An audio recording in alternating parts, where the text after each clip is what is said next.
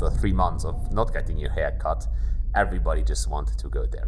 Because if you would have known from the beginning everything that comes and follows with the choice that you take and, and the challenges that come with it, maybe you would just have said, hey, should I really go that way or just uh, take another easier way? And when you look back, you, you actually yeah, you, you actually had no idea, but you somehow uh, you somehow learned it uh, along the way.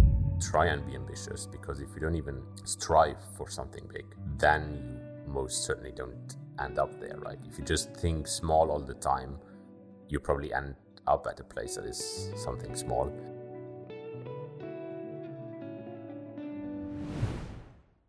If you live in Luxembourg, you have most definitely heard of Salonkee, the app that offers to book a hair appointment or treatment in a specialized salon in just a few clicks.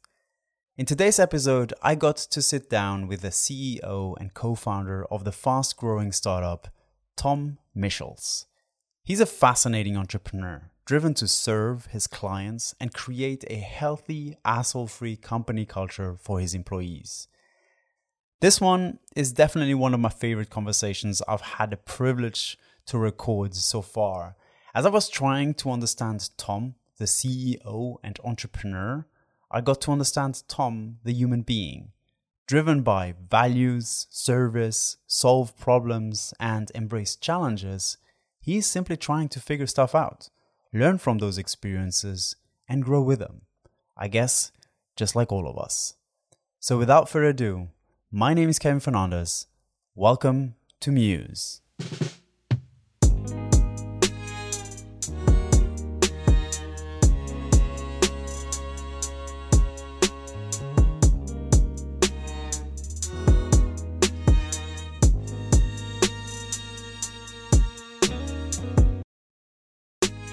I usually start the podcasts by trying to understand the person. And I usually go most of the times in the early stages of, well, your life in that case. So I would love to kind of dig deep or dig down into your early ages. Tell me a little bit about yourself, the young Tom Michels. The young Tom, okay. I'm not sure if it's that exciting, but let, let's see. Born and raised in Luxembourg. I went to high school here in Luxembourg. Then I studied in Germany, um, computer science and business. Did some uh, a semester abroad in the States. And then basically, yeah, after, after university, sort of headed straight uh, into entrepreneurship. Mm-hmm. Um, about yeah my young younger self i'm not sure what interesting things I could. Uh, so, have you have you ever thought where this entrepreneurial spirit came from, or where where the the um, the interest in tech in tech came and informatics, because that is what you went on to study. I, I wouldn't say that it was clear from from day one. If I look back, I think as a child I liked to build things, play with, with Lego and things like that. But then still, even during high school, I wasn't really sure what to do, where to go. I was thinking about uh, engineering or things like that. Mm-hmm. And I think it was a bit by chance that I discovered at the 12th grade uh, computer science. And it was also sort of that building something from scratch because you sort of start with an empty sheet, no code on it, right? And you can basically build a bit whatever you want that then I yeah it really I really enjoyed it. Uh, it came rather easy, easy to me compared to other uh, topics or other uh, subjects in school, and so I felt okay um, if this comes easier to you than other topics, maybe that's what what you should pursue. But before that, it wasn't really clear to me that this is maybe something that I would like to do later on. And how, how about the entrepreneurial mind and mindset? Did you do you rec- recognize that somewhere within like your environment, your parents, or is it just simply that you liked to do Lego? I think as a child, maybe it wasn't really that clear. Uh, entrepreneurship wasn't really that on my mind. Uh, mm-hmm. Uh, just was a bit, yeah, like running around, didn't really know where where to go, what to do. And then I think over the course of of, of high school, uh, that I don't really know where it's come from. It sort of was like, okay, yeah, talking with some some friends, a good friend of mine. Okay, we at one day maybe you want to create a business. We Mhm. don't know what it will be, but we would want to do that one day. And then over time, yeah, university. I think I, I had a bit that curiosity to see what what stuff can be done, trying to find classes that would actually also interest me and not just take the ones where you get best grades because it, in Germany, right, you can pick a lot of classes yourself. And Okay. the some they choose the ones that are the easiest to get good grades but you can also choose some that are maybe just more of your interest so i was really Mhm. trying to find something that that that i like and then over time which was also nice that on, on university this whole uh, entrepreneurship started up creating something topic came up more and more and there were things that you could sort of get uh, get more information and I, I enjoyed that and then it was more by by chance sort of that we faced a, problem or a problem and, and, and yeah in, in personal life the, the need to say okay why can you not uh, book certain things online? And then basically straight out of university we said hey let's just build that because it doesn't seem to exist yet. Hmm So you, you said uh, one thing that I'm, I'm very curious about. You said that entrepreneurship, and you correct me if I'm wrong, became a little bit more mainstream because you could research more things. yeah I, I guess the topic by itself became a bit more popular over Mhm. over the years and when i was at university than maybe when i was at high school or maybe i was just also not not aware of it that much but i felt like the environment around me was also getting more or talking more about it and and it sort of yeah opened a bit my my view on on what else is is outside of just uh, school and, and regular classes during my studies at least at the beginning i thought more about getting into the consultancy uh, sort of business like uh, consultancy in the sense it would be a mix between then uh, computer science and business because I, I liked a bit uh, mixing those two worlds, not just coding from the morning to the evening, although I, I also like to code. But uh, that mix, I, I found it interesting that you can sort of apply that also to the business world. Mm-hmm. And I think that was something that proved also valuable later on because then you can a bit understand both worlds. Uh, if, if you then uh, uh, start a, a company, you can understand the business part, but you can also manage on the tech side. Mm-hmm. So you said you found a problem. You found a problem, and well, I'll let you tell me the story. You found a problem. How how did it come from finding a problem to then thinking about it, and then it became a tangible a tangible thing because you did not have any work experience, as of what I know, and you went straight from university to well creating a company. Yeah. So, what's the thought process there? yeah i mean so during university then the, this this entrepreneurship and startup became more and more i became more and more interesting for me and and, and then at some point uh, the, the problem it's not maybe it's maybe a first world problem but what we sort of found that okay why do you have to call to book a hairdresser appointment that was basically why can you not book your barbershop online that's that's sort of how it all started right at the university you do every everything online. You buy stuff on on Amazon. Uh, you buy your pizza online, whatever it is online.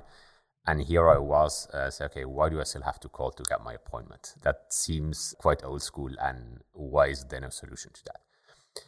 Um, so that's how it all started. And then we okay, why don't we just develop something ourselves? So I was talking to with a couple of friends, and, and since I also had then a bit of IT background, I sort of had a, a rough idea. Okay, uh, we could just start coding, and then we'll see where it goes, right? Mm-hmm. And then we very quickly also said, okay, but none of us really is from that industry, right? We don't have any any hairdressers in our founding team or anything. We just said, okay, we have no idea how their business actually works.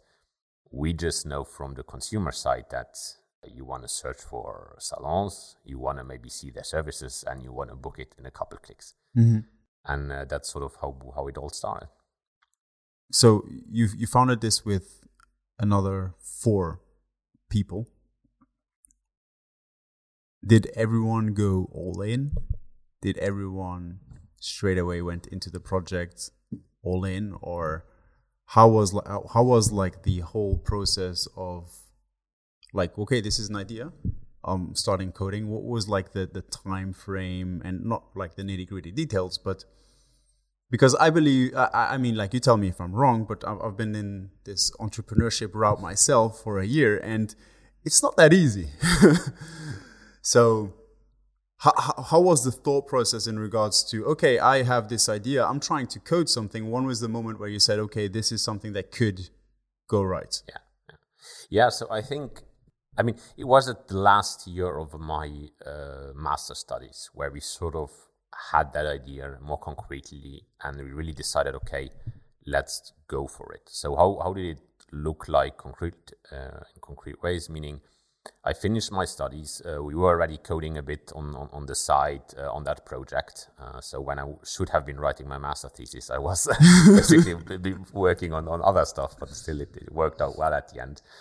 Um, but then indeed, as five co-founders, we're like, okay, how, how do we do it? Not every co-founder uh, knows how to code. Mm-hmm. Um, and it's tough to sell something if you don't even have maybe a basic prototype, right?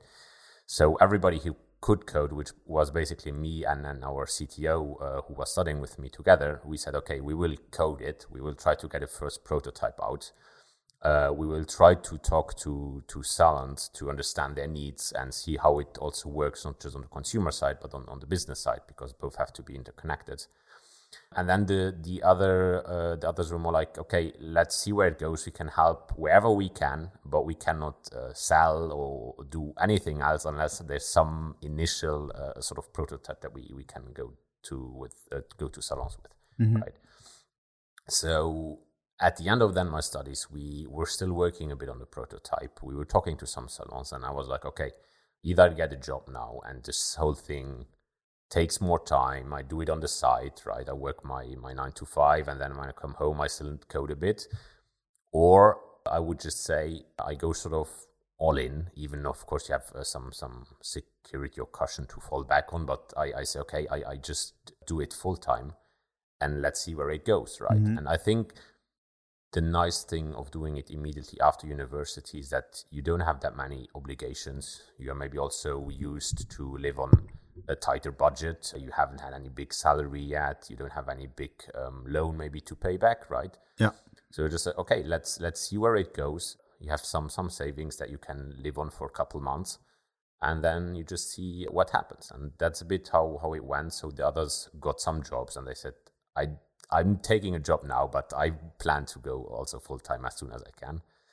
And then over time, we, we build up uh, first product. We sold it to the first salons. Um, and then we said, okay, it's it's working, but you know, is you have to get some quantity to really say you can live off it or, or really get bigger traction.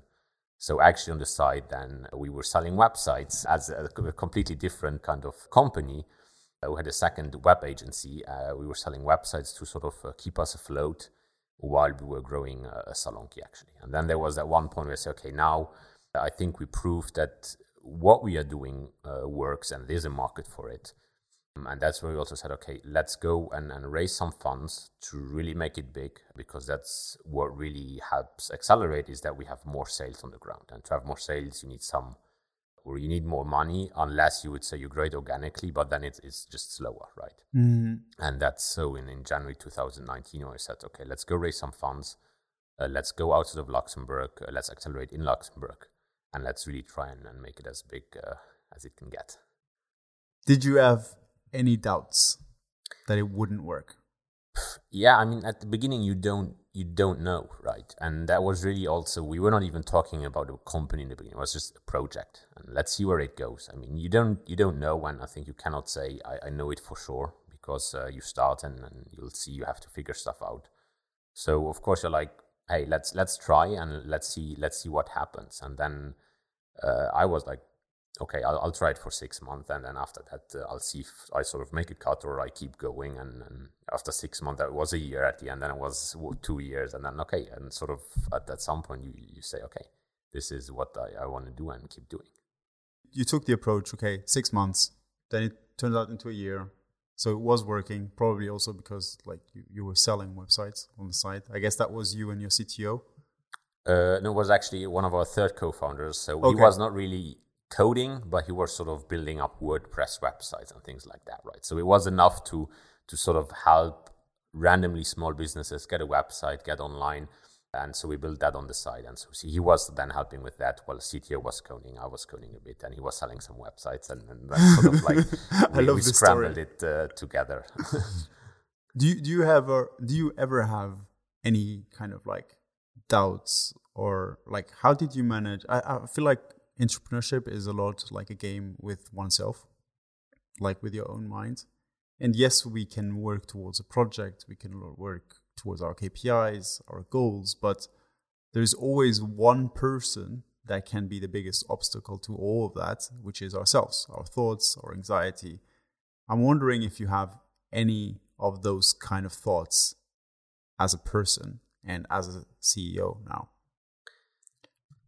I would say, I mean, it's indeed a lot. I think the mindset is is, is key, um, and and you sort of have to just a bit, I think, blindly believe in what you do to mm. keep going.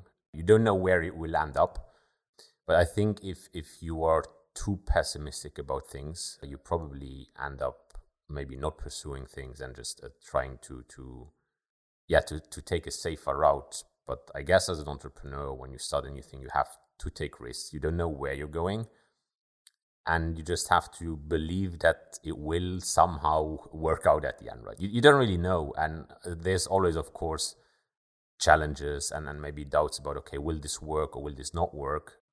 But i think then that at least i try to say okay this is it's like an experiment. You try it. It's not a doubt about then myself uh, personally that i say okay i uh, how would i say is detached from like what is yeah sort of. I mean is this i think that i have a, a, some base of belief that okay somehow we'll, we'll make it work. We'll try things. If they don't work we'll, we'll try other things right? And then we'll see we'll see where it goes maybe if everything fails or at the beginning is okay you have a, a, some cushion to fall back on and you can still get a job right um, yeah. so i guess it's still a fortunate situation compared maybe to other people that I don't know grew up in a country that is poorer or that did not have a, a, the chance to get a university diploma or something like that. Whereas here it's like, okay, if that thing doesn't work, you can still do something else, right? It's not the end of the world. Of course, today it's different. The company is much bigger. We are close to 60 people now. So it's not an option more to say it didn't work and I do something else because you're sort of responsible for 60 people that, that work together with you on, on that project. But then, of course, yeah, everything else is a bit, I would say, a bit more stable in the sense when you start, you just don't know where you go. Today, you know, everything is a bit more predictable. Mm-hmm. But then, still, there's a ton of things that you don't know when you try to figure out, and then you do it along the way. I think you really have to embrace that that you don't know it, and you'll just try uh, learn from it. Cool. That's that's called the growth mindset. Yeah, yeah, I think uh, I, that's what startups are all about, right? Um, is is also about growth, and then is I guess personal growth and growth of the business at the same time. Yeah. If I look back at the Tom of I don't know three years ago uh, and today, I mean, with all the stuff that I didn't know that that we figured out along the way, at the beginning you just don't know, but then still I think we started, and then you learn you learn a lot along the way. Would you say you've changed as a person I think so. I hope in, in a good way, but mm-hmm. uh, I think, yeah, it, it, really shapes you. You learn a lot of stuff. Um, I think my, my core character traits, I hope so, didn't change in a negative way at least. so I think that's still the same, but then everything else, business related and, and how to approach things, how to manage risks or whatever it would be, anxiety or challenges, all that, I think you, you, you learn over time uh, to to get better at those things by doing it basically because i think it's hard to learn it just in theory. You just have to jump in do it and then you learn along the way. You have to embrace that you don't know and that it's fine and that you'll figure it out. Yeah and entrepreneurship is all about finding something learning something and applying it straight away yeah, yeah. I, I, I think you said that as well in the interview with um, house of startups house of startups that's the name house of startups um, that you learned way more in in a year or two than at university. Yes, yes. And, and I think it's also the fact that I, I don't think it's just goes with entrepreneurs, but also, and I'm like, I'm not saying university is shit or whatever, but the fact of just going to work, like I did a finance degree, investment degree, and in one, in six months of that, that, like that work, I learned way more than in a year because as I was learning, you are applying straight away. And I think that's, that's the beauty in whatever if you start out as an entrepreneur or you start out like as a, as a job whatever you do, you will learn always learn learn more. Yeah, I mean, I, mean, I, I agree, and and this the the one joke I always uh, share with uh, one of my good friends that we say university, it's like an entry ticket to the working world in a sense.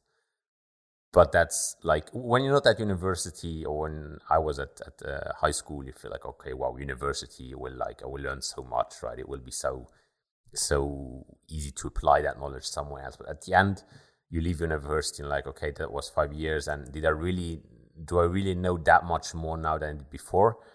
I think university shapes you in a sense that how do you independently maybe get your work done, you're on your own, uh, how to connect maybe with other uh, uh, people, work mm-hmm. on projects. So all that I think it helps you uh, uh, shape your mind, think maybe about complex situations in a different way. But at least also for me personally, and even though I think computer science is quite practical, not always depends on the classes, but quite practical in some things, you learn it afterwards when you get a job. So with university for me, I also wouldn't say it, it's crap, but it's not that you say you you're smarter person because you've learned something at university. I mean, you learn it through experience. I would say afterwards. Mm-hmm. Do you think that because I myself am like I I know how to code, my previous job experience. Um, do you think that coding has helped you kind of shape how you think? Because it, there is this very specific way coders think, right? Mm-hmm you can code anything. You have the ifs, you have the for loops, you have all these different things, yeah. and you have all these different classes. You organize it. So it's very organized kind of skill to apply onto a program. And it's yeah. also, you are kind of always, as you said before, you are solving a problem every single time you code. So I, I'm wondering if that has ever shaped you in the way you think. I haven't intentionally thought about it, but now that you say it, I think it it might have because at the end when you code something at least how i look at it is like you start with a sort of big problem and you cut it down into more and more detailed pieces right because at the end program or what you code is basically very simple commands but if you put them all together in the right way it gets a very complex program right mm-hmm.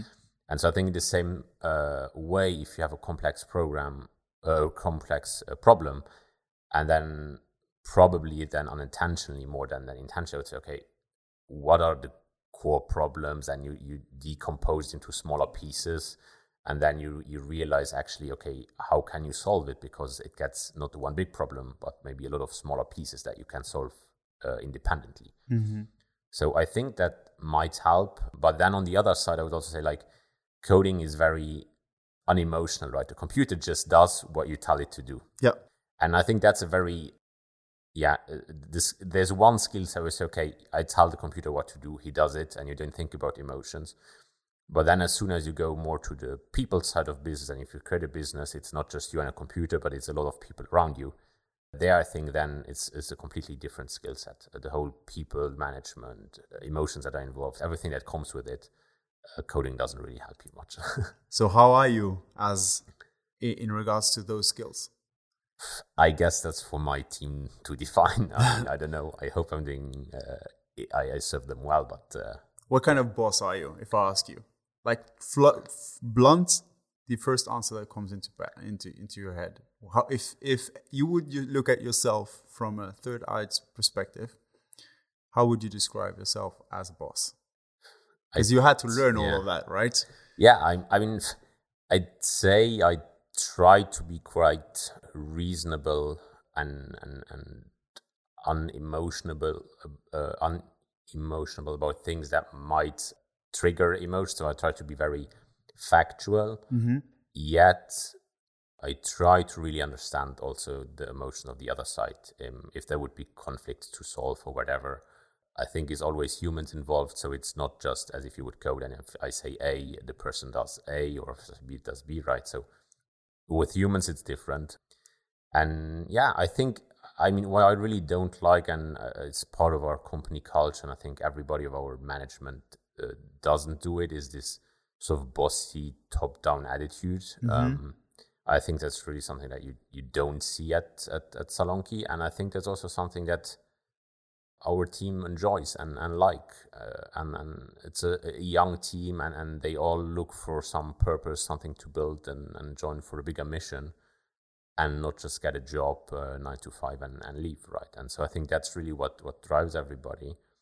And it sort of also helps to not needing or being bossy because people like what they do and they want to contribute to, to the bigger mission. Mm-hmm. They find quote unquote purpose or like mission that they agree with I I hope so. I mean, we try to communicate it uh, quite clearly. Although communication is also always something that uh, I know we, we can do better, and it, it gets more and more important the, the bigger you get. But we try to communicate our values very clear, clearly uh, in every job interview, even before we have them on the website.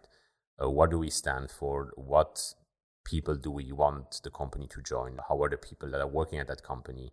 can you identify with that? Uh, can you identify with the mission of what we want to do?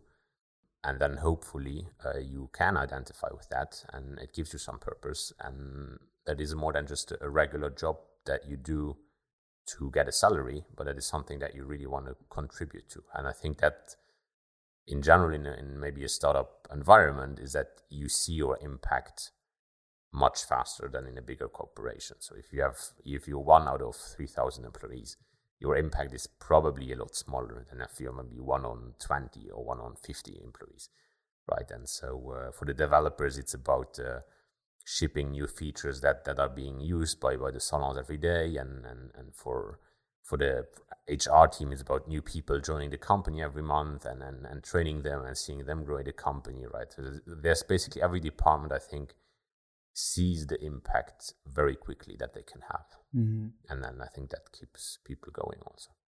You talked about company values. What are the company values? There's, uh, I think, eight in total on, on, on the web page. I mean, there's there's one. Funnily, there's one that seems to be sticking with everybody because it's the one that after every interview, uh, people say, "Oh, I saw this on the website and I liked it." And that one is we say it's an asshole free environment um, nice. so it's a very easy one right? It seems obvious but then still i i mean i guess it's it's not the case uh, everywhere. And we really try to be sensitive and aware of the people that work at the company. And it's not just about the hard skills and the work that you do mm-hmm. but it's also about how you work together with your colleagues, uh, the soft skills, how you treat them, how you, yeah, how how you interact with the whole company, and everybody should be aware that we don't tolerate just high performing people if they are assholes in a sense, and that's a bit how that one uh, uh, came, or yeah, came came to life, and I think it it's like sometimes when we have new joiners after sometimes they say yeah it's it's it's weird but so cool that somehow all the people in the company they feel like it feels like they are it's different people but somehow they still fit together very well. And to be honest i'm not 100% sure where that feeling exactly comes from or what it is but it seems like those people attract other people again and and then the values also attract right people that they really enjoy working together. How much does these company values fit in with your personal values? Or I mean, they, they have to be aligned, of course, right? If I mean, we cannot, and there's also an important thing. We don't say, okay, we have some values written down somewhere for marketing purposes, and then when you join the company, you, you realize that they're not lived by because then they they don't have any purpose, right? Mm. So it's something that we as the founders all very clearly said, okay, this is something everybody believes in, lives, and, and, that we want the company to to strive and, and aim for, and aim everybody uh, at the company to, to, strive for those. So those are very aligned. I think otherwise it wouldn't make sense to to have them. So essentially, you created a company that you wanted to work with. In yeah, yeah. I mean, absolutely. I think uh, we we try to to be our best selves, and we try to to be then maybe the the boss in the sense that you would want to have for yourself. Yeah. I love that. Okay, before before I go to this one one question that I'm really intrigued by, uh, I just want I just wonder how's your work life balance? because it is something again like a lot of people underestimate the, the kind of work that that comes into mind as as in the in this journey. I mean, it's how would I say it? I think work life balance often it sounds like okay, like work would be the more negative thing, and you balance it maybe with the rest of your life, which is then a positive thing, and you have to find a balance. Nicely I explained. I, I don't really think about it that way um, because I, I really enjoy what I do. I love what I do. So it's also the there's uh, I would say there's no real border and so this is work and this is life because a lot a big part of my life is is the work uh, because uh, yeah we work a lot on on com- company. If you if you go into hours it's certainly more than eight hours a day. Might be uh, a 12 one day might be 14 another day might be 10 another day right? But it's certainly not a, a 9 to 5 job. Mm-hmm. but it doesn't feel um, like I'd be working too much or that I don't have enough balance with the rest of my life or something because it is just such a big part of my life that I really just enjoy doing right? Mm-hmm. so it's just okay I work I like it and I go out with friends and I like it. And and of course I mean it's not not all of life is about work but a very very big portion of my life uh, work takes uh, a very big part uh, in in that right? And then of course like at work you also have friends. I get i get along really well with the team so it's not also just like saying okay i have to wait until five and then i can leave and then my real life sort of starts right? Um this very yeah the the, the borders are very fluid i would say Mm-hmm. Do you do you have anything that's like, um, I think like for me personally, as I am on on, on a s- like a slightly different but similar journey in regards to entrepreneurship, I feel like I need to have some like time where I get to do the things just for me, where I'm not interacting with anyone else, where I'm just like taking care of me. Some like people have their care days. Do you have anything like that? where you take refuge in it's not a refuge because you like and you love what you do but it's sort of a way to recharge to get even more done or more like more fulfilled in in a sense i mean i'd say nothing fixed in my schedule where i say i do that once a week or an evening or whatever um i think i mean one i have maybe it's how it's good or bad I, I yeah it's not for me to say but that maybe bad uh, habit of working late in the evenings uh, i'm like that too don't quite, worry. re- yeah quite regularly. And i think one one thing that i enjoy about that is you're sort of in your bubble or tunnel and it's quiet there's no phone ringing no emails coming in nothing right? And you basically get stuff done and sometimes maybe even I'm, I'm then not working but doing other stuff but then it's sort of a yeah a, a quiet moment in the sense that it's just you and and you can basically do whatever whatever you want. Um, but i'm not like saying okay I, I need to go on trips or holidays to recharge my batteries. To be honest sometimes i mean i'd say yeah you need some holiday and some break that helps but i don't feel like oh when is the next holiday I, I, I need to recharge my batteries. Uh, not really. Sometimes holiday, I, I must admit, even stress me a bit more than, than, than they would tell me recharge because then I know, okay, during that time, I will get less done and I still have like the world outside keeps going. So I'll, I'll have more emails to answer or more stuff to do when I'm back or I try to read before I leave. So definitely, I, I would say the period before and after the holiday are more stressful. And then, of course, in, in the holiday, you try to to relax a bit but then still like uh, yeah it's there's no clean cut i would say. How, how, how do you deal with that? Because i have the similar problem. Like when i don't get my stuff done i'm like i'm stressing out because i want to get it done and like obviously there's something in between that is hindering me from doing it. I'm supposed to do something else. Have you figured something out? And i'm basically just asking selfishly so that i i can get get it done as well and and understand and manage it as well I, I think it's a lot about just then prioritizing, seeing what's really the most important one, not what not what is the most easy one to get done, but what's the most important one to get done. If it's really small things, I tend to try and do it right away, so mm-hmm. I don't ha- forget about it. Like if it takes me a minute to do it, uh, and it's an email I need to send, I just send it. Then it's off the list. If it's multiple big things, I try to really prioritize and see what's really having the biggest impact and then I try to do that first. Yeah, but I think there's always I like there's no evening where it goes, I, I go to bed and I feel like there's nothing on my list, everything is done, right? That basically never happens. Yeah, I get it. if if I say to you, well, if I say, I wish I had known that before I started, what is the first thing that pops into your mind? I think might not be the, the answer you're looking for, but I think it's good that I didn't know a lot when I started. In in from what I know today, I mean, there's certainly things that say, okay, uh, you could have maybe avoided one misstep here or there. But when I look back and, and I sort of smile at how naively we were all as the five co-founders when we started our journey and how we thought how, how easy it might be or, or how somehow it will just magically work out. I think that naive way of thinking was just one of the main reasons to just get started. Because if you would have known from the beginning everything that comes and follows with the choice that you take and, and the challenges that come with it, maybe you would just have said, hey, should I really go that way or just uh, take another easier way? Mm-hmm. Whereas today, of course, I would I would never go back, and I and I love what I do, and I did the choice. But um, at that moment in time, it wasn't it wasn't clear, and you just say, okay, let's try, let's let's figure it out, and and let's just get started.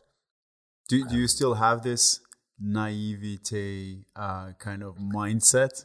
Because it's as you said before, it's much more predictable right now.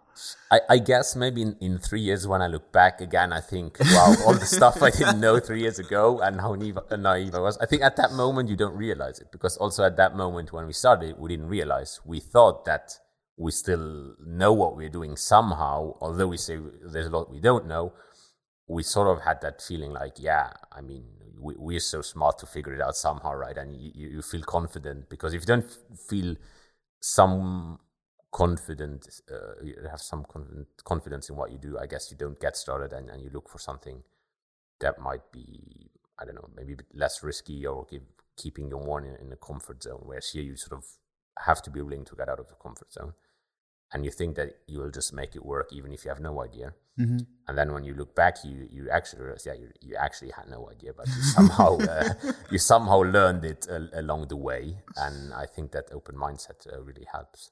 I feel like uh, you've mentioned this word a few times, and I think it's something to point out because um, it's some it's probably the most important part of of your journey.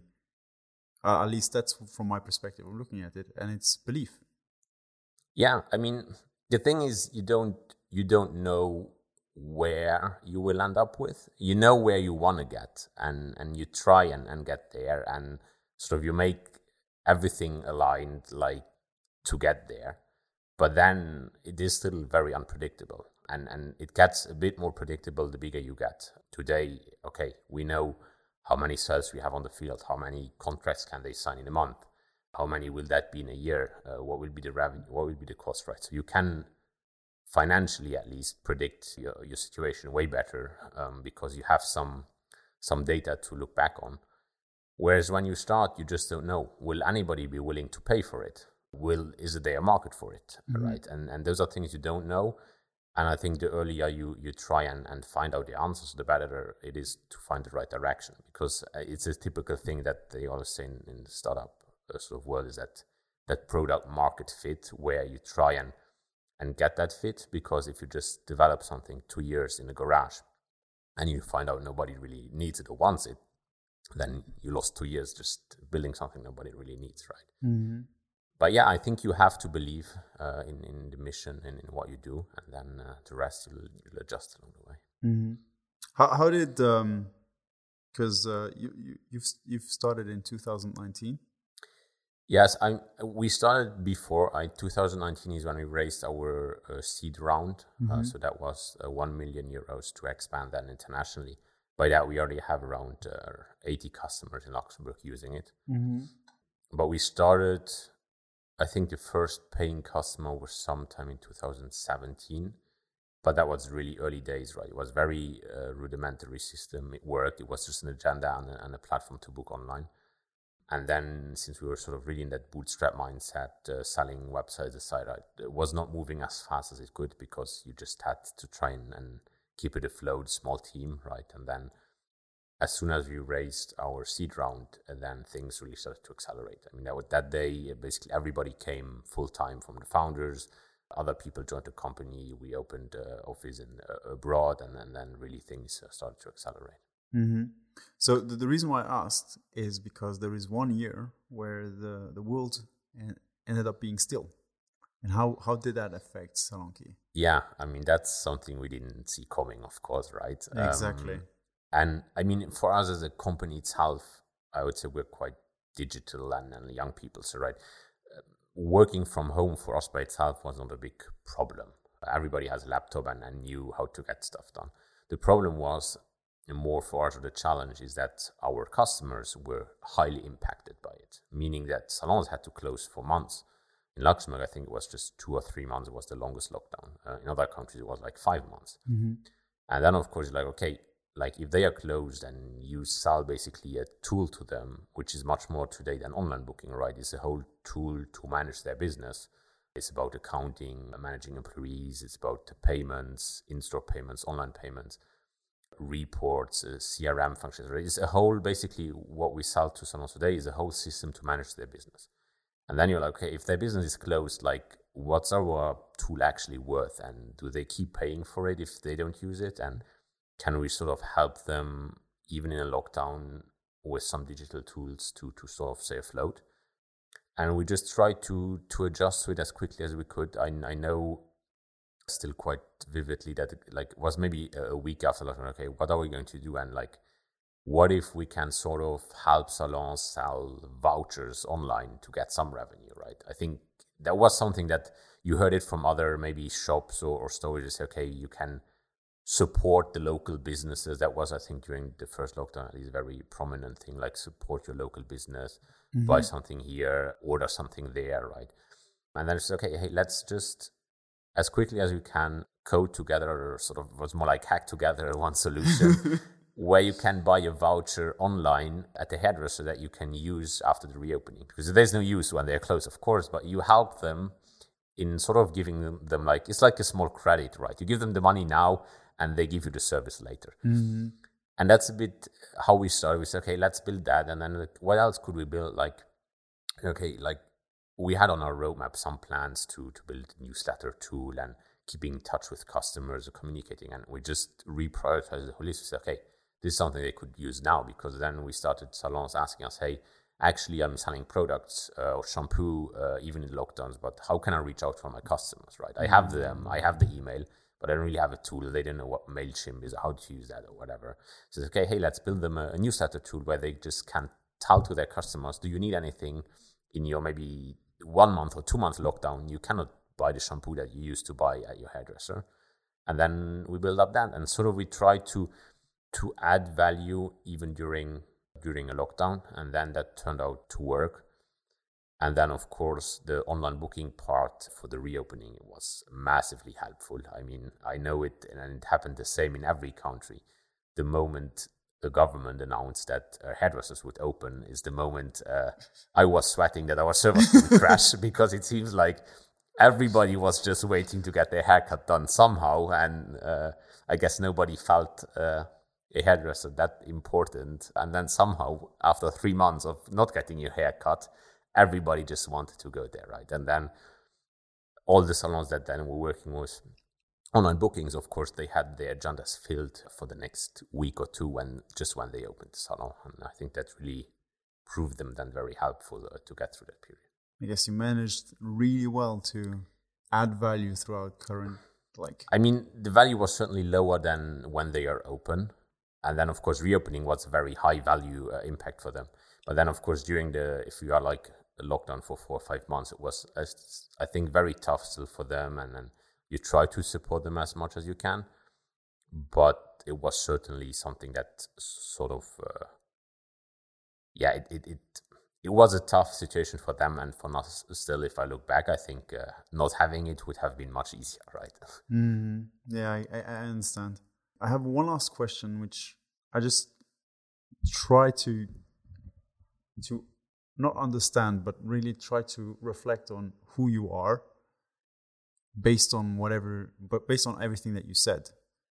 And I kind of have an idea of who you are right now. Okay, we had a conversation before the podcast. We have a conversation now, and um, I kind of have this idea already.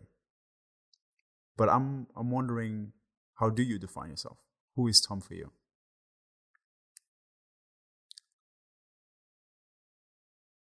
Mm, I'd say I. I mean, I don't know. It's a hard, hard question. I'd say I. I like to to build something. Um, I like to operate in a sort of open environment where stuff is to be figured out and we're not just operating in, in a small box doing the same thing every day.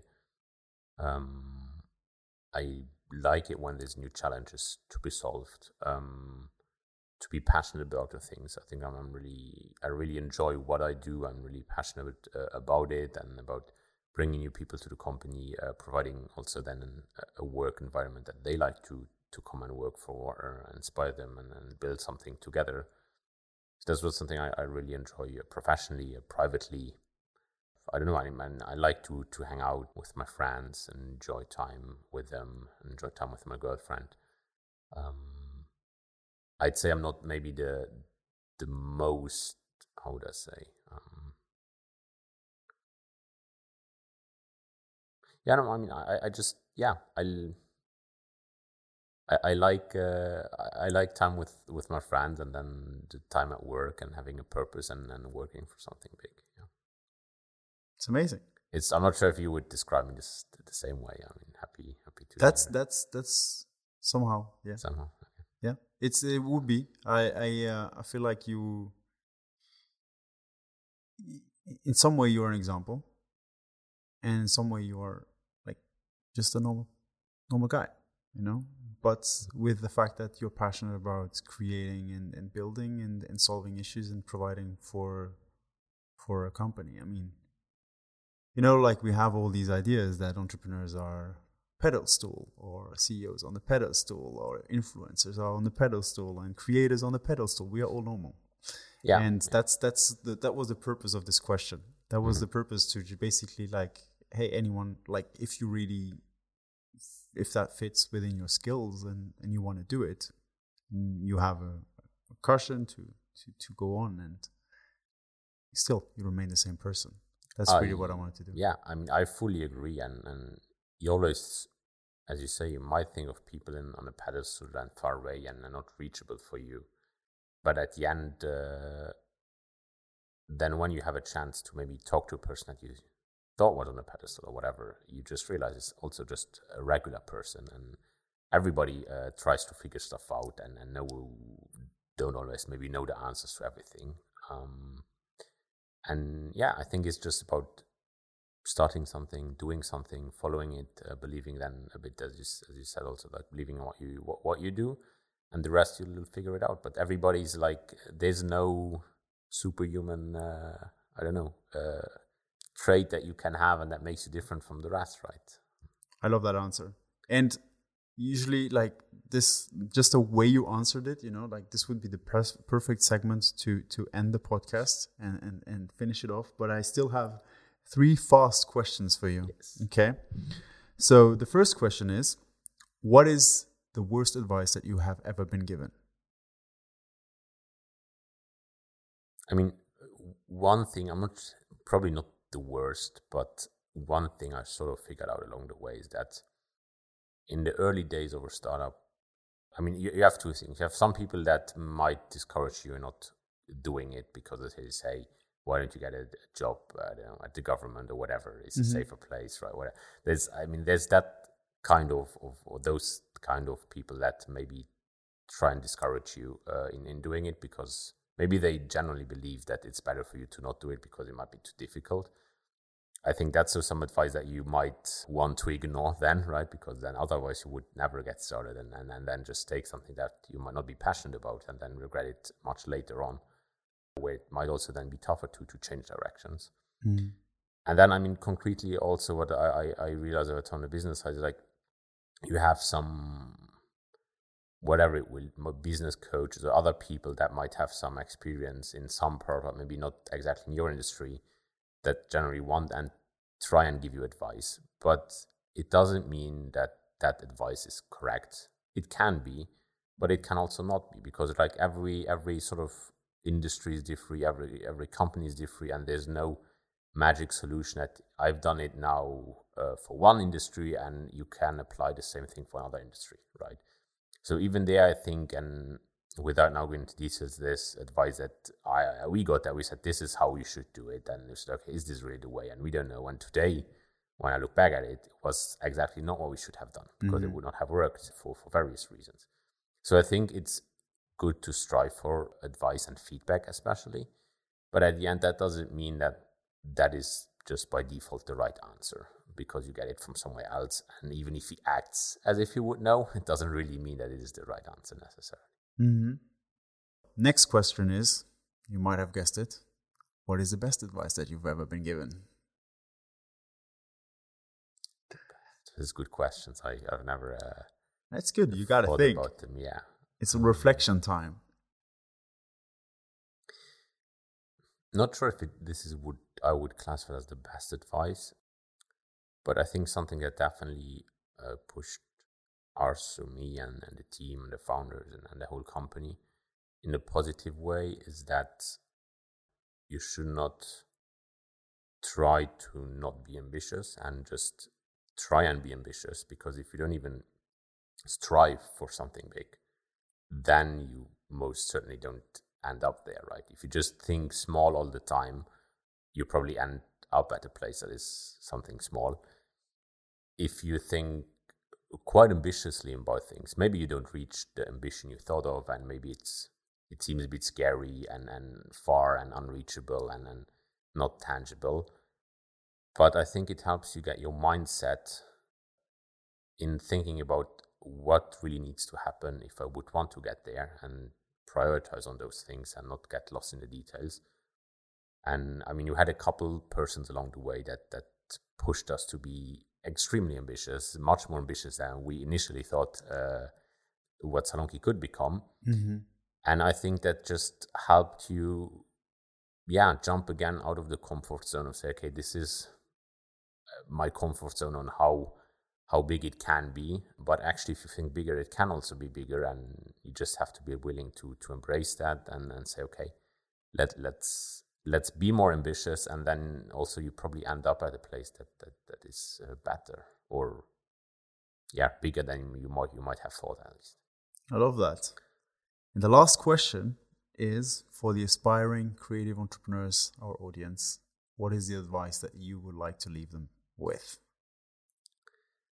i would say just i mean first of all just get started. If it's something you're really passionate about get started. Try and find something that that really or like yeah follow your passion and find something that you're passionate about because at the end working for 40 years for something that you don't really like um, then you might ask real question about work life balance because you don't really like what you do at work and you try to compensate it with your free time in life but if you find something that you're really passionate about i think it will just make your whole life just so much more enjoyable because you like to get up in the morning. You don't wait for the next weekend because you just like also your day during the week.